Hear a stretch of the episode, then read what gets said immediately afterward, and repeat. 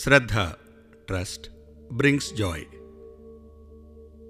Krishna says that anyone who follows this teaching with Sraddha will be joyful and will be liberated from karma bandhan, bondage of action. Sraddha is usually thought to mean belief or faith. But it is something beyond, and the closest meaning is trust.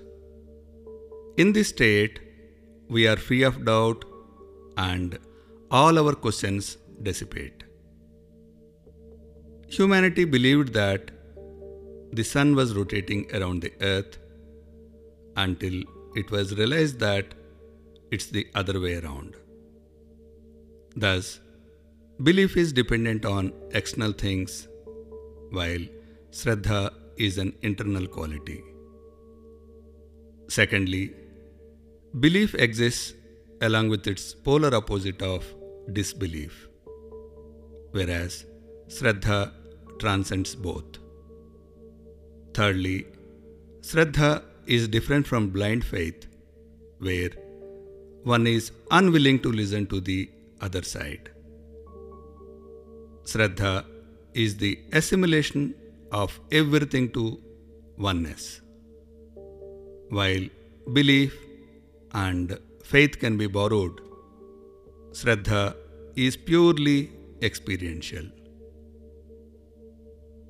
To realize the whole, it is essential to understand the contrast. That's why Krishna immediately gives contrast and says, The deluded don't practice these teachings and are ruined.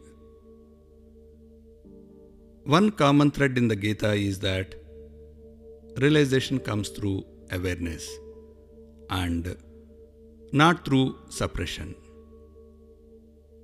This is reflected when Krishna says, Even a man of knowledge acts according to the tendencies of his own nature, as all living creatures follow their nature. What can suppression do? We all like some foods and dislike others. The same is the case with smells, sounds, and beauty. A person is loved by some and disliked by others. One gets liked today and hated later, or vice versa. There could be many justifications for these tendencies, but Krishna declares these tendencies to be our enemy and says, The sense organs naturally experience rag, attachment, and dvesh, aversion, for their respective sense objects.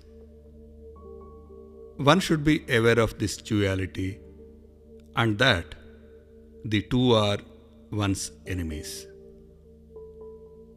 Next in the series is Dharma is One.